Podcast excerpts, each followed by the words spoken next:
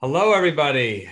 Happy Wednesday. Uh, thank you for joining us today on episode number 32 of hashtag BKOT. And today we have an awesome guest with us. Uh, we have Mr. David Cristello, who is the CEO and founder of Jetpack Workflow. And what we want to discuss is uh, regaining sanity through simple workflow tweaks, but also change management, re- remote working tips, and and uh, and we'll go from there. So thanks for taking time out. I know we have the extension going on with the uh, season, um, but let's go ahead and get started. So David, thank you for joining us today. Who is David? Tell us about yourself. Yeah, well, Chris, thanks for having me. So as you mentioned, my name is David Cristello. I'm the founder and CEO of a software company called Jetpack Workflow. And our reason for being is to help uh, accounting, bookkeeping, and payroll firms make sure they get all their client work done on time. Uh, so we have a software platform that helps you manage all your recurring deadlines and due dates. So uh, things don't fall through the cracks. And so if you have something you need done and you do it more than once, uh, our preference is to standardize it, automate the recurrence of it because there's so much recurring work, uh, and then give you a simple way to track it uh, in our platform. Uh, in addition to that, we also host the Growing Your Firm podcast. So we're just big fans of the community, big fans of getting great knowledge out into the ecosystem, and overall just excited to be here. Yeah. Uh, so, how did um, uh, are you a CPA yourself? How did you get Jetpack off the ground? And uh, uh, can you tell us a little bit about that backstory? Yes, absolutely. So, I am not uh, trained as a CPA or an accountant, but uh, and, and, this really I think gets into the heart of, of, kind of a lot of what we do at Jetpack Workflow.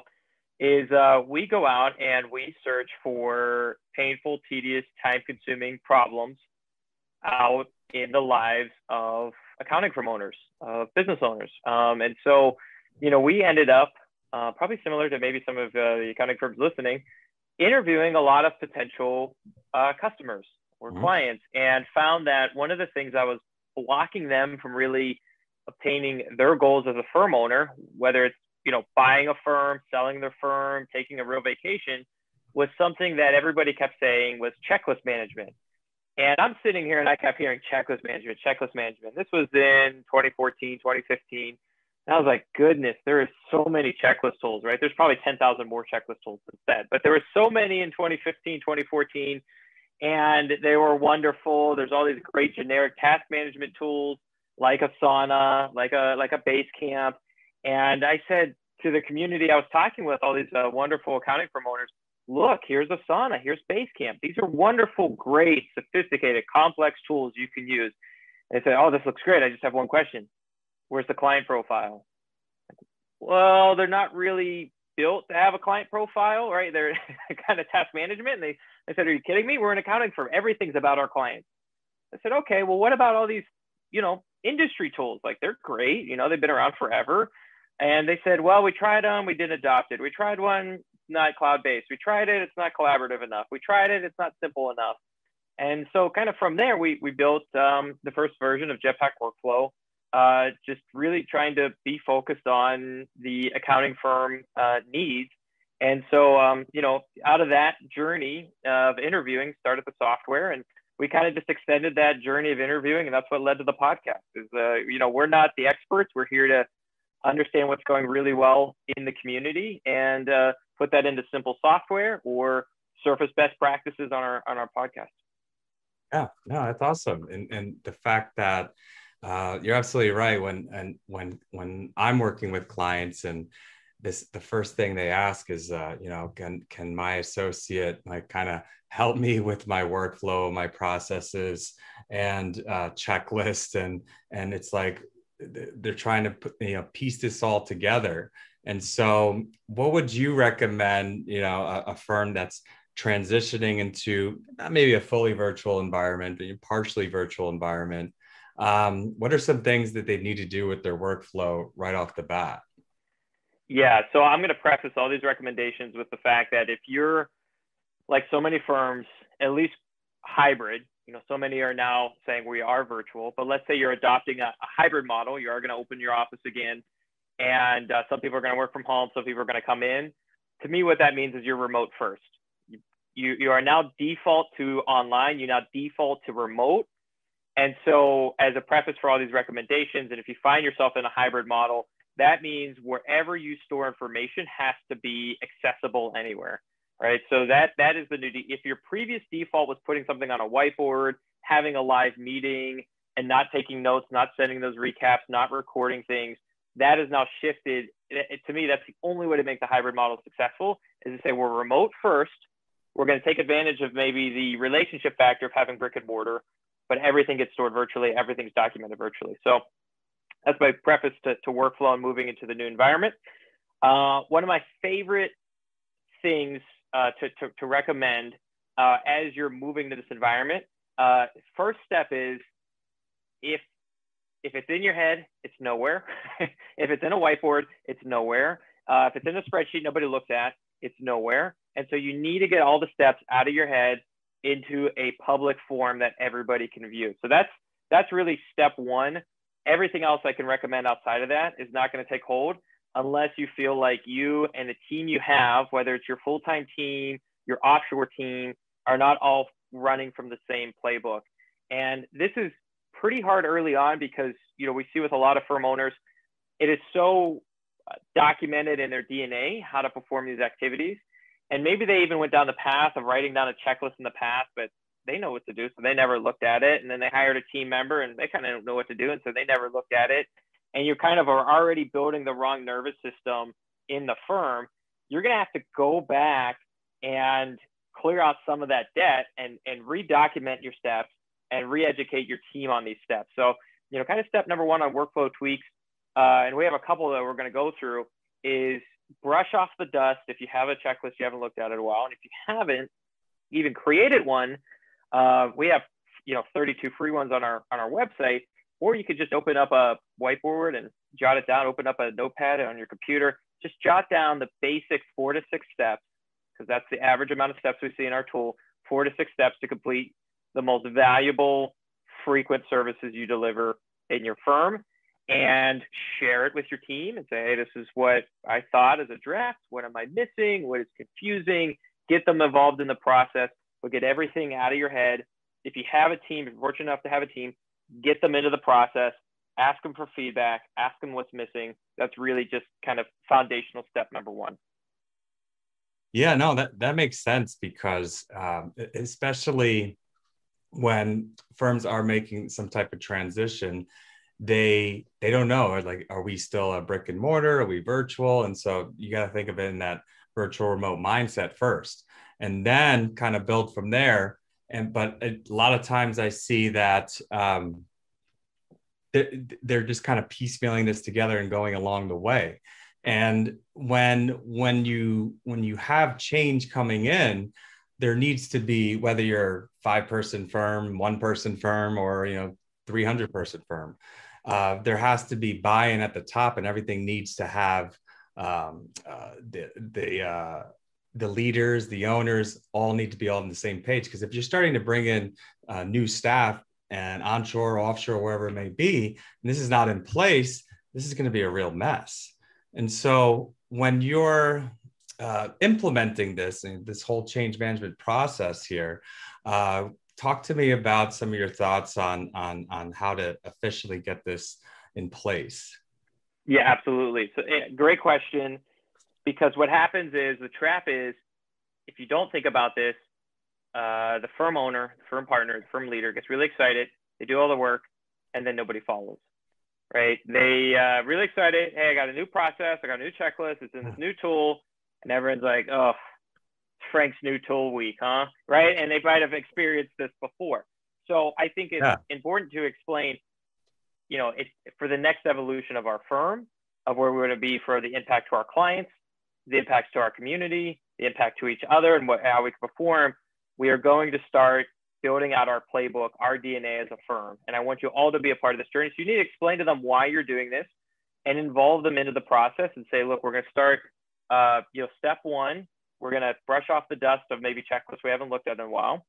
Uh, I'll do the first draft review, and then I want feedback from everybody on what's missing. Maybe we'll do a virtual Zoom, maybe we'll do an in-office lunch, whatever it is. Get your team involved in, in co-creating this process of cleaning it up, of giving you feedback. And then I would say when you're ready to take that process and put it into a software like Jetpack Workflow or whatever software. Find your champion. And this the good news for firm owners is you don't have to be the champion. And in most cases, you shouldn't be the champion, right? If you have Great. that admin person, that operations person, that tech savvy accountant that you hired, and they're really jazzed up about this new tool or platform, let them run with it. Let them become the in-house expert on the platform, on the tool, and let them be the go-to person. We've seen this time and time again. You know, we've gone through thousands of firms, and we look at our successful adoptions and successful setup. It's about that person who has that drive, who has that fire to really lead the change. Uh, and again, I highly recommend it not be the firm owner because what happens? Client calls up, big deal comes in, partnership comes in, uh, team member gives you two weeks notice, then all of a sudden the project's put on hold. So you got to think about this as what happens once a fire comes up, uh, because before you set up systems and processes, nine times out of 10, as a firm owner, you're in firefighter mode. And that's what makes adoption and setting a new tool so hard. So hard is because you're putting out fires left and right. It feels like. Um, that's in addition to being in a pandemic. That's in addition to tax season changing a million times, the desert line changing a million times. So if you're fortunate enough to have somebody in place that you can kind of uh, ignite them as the champion, I would say do so.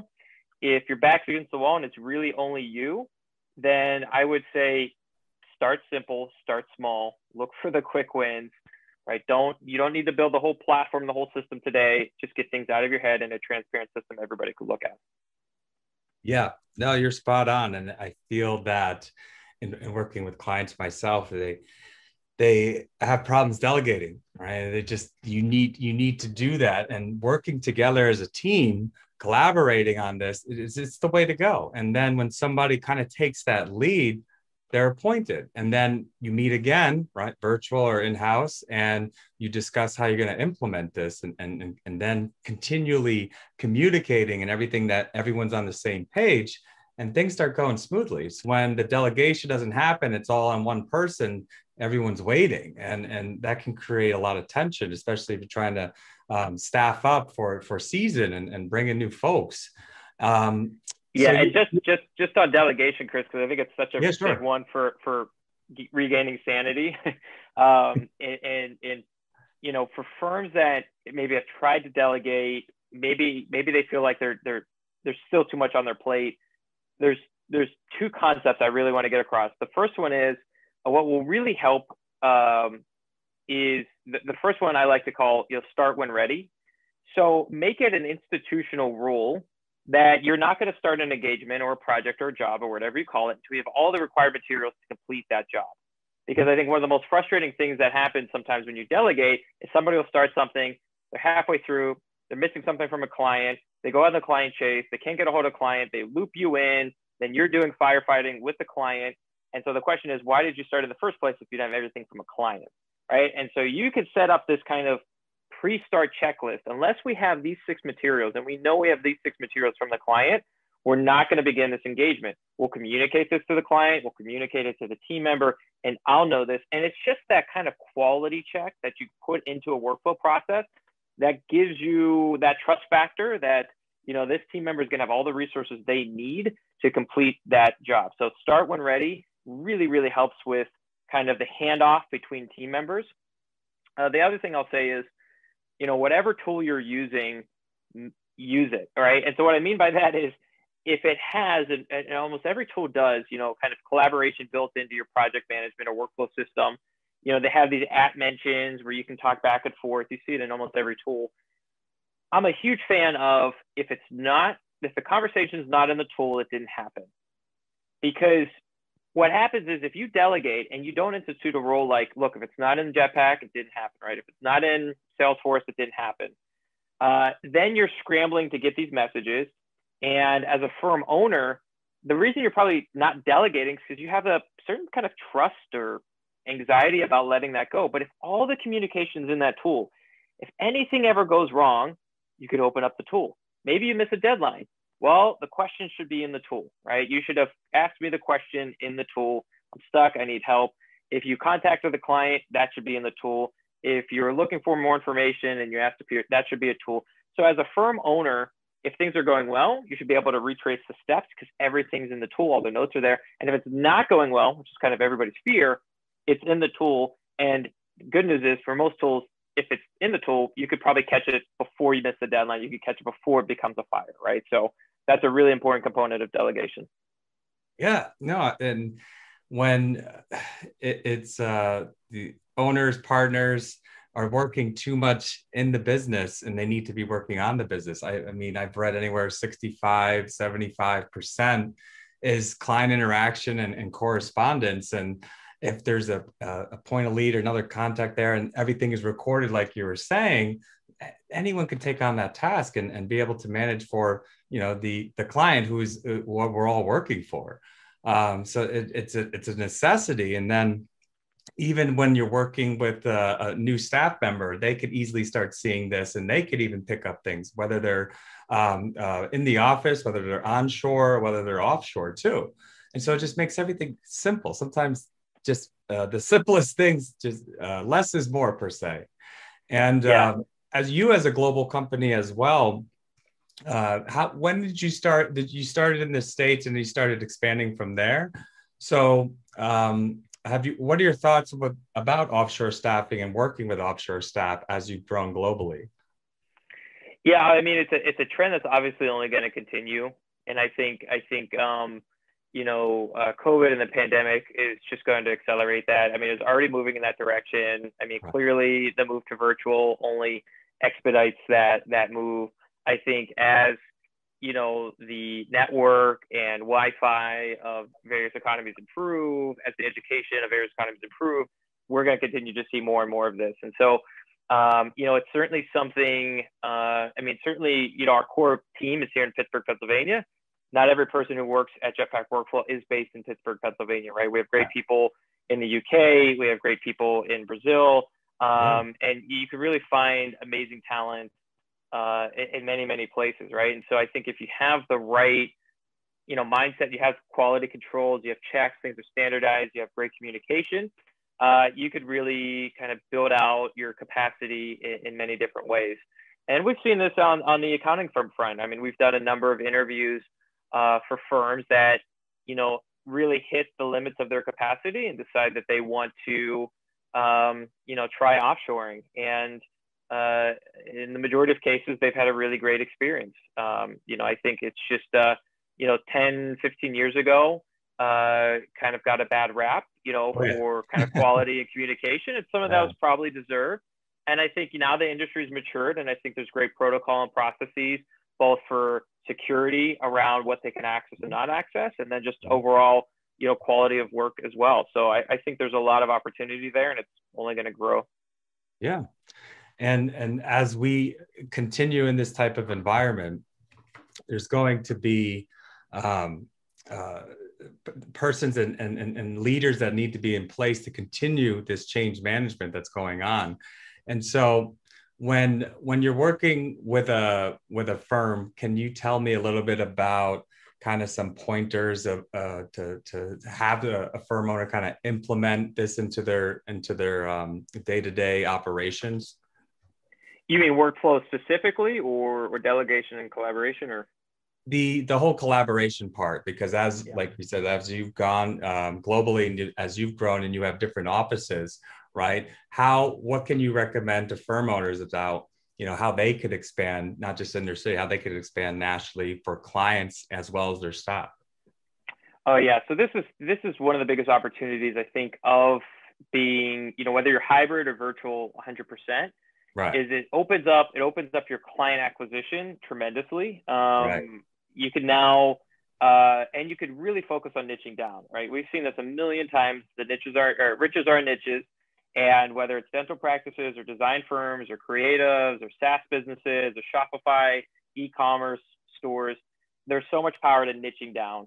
And you know, you you can only really niche down successfully, uh, at least from an industry industry perspective, if you move virtual and if you have a handle on what to do daily to to, to manage all these moving pieces. And so uh, we're we're we're fans of whether it's uh, live on a Zoom call or in person or asynchronously through a written update is just day to day.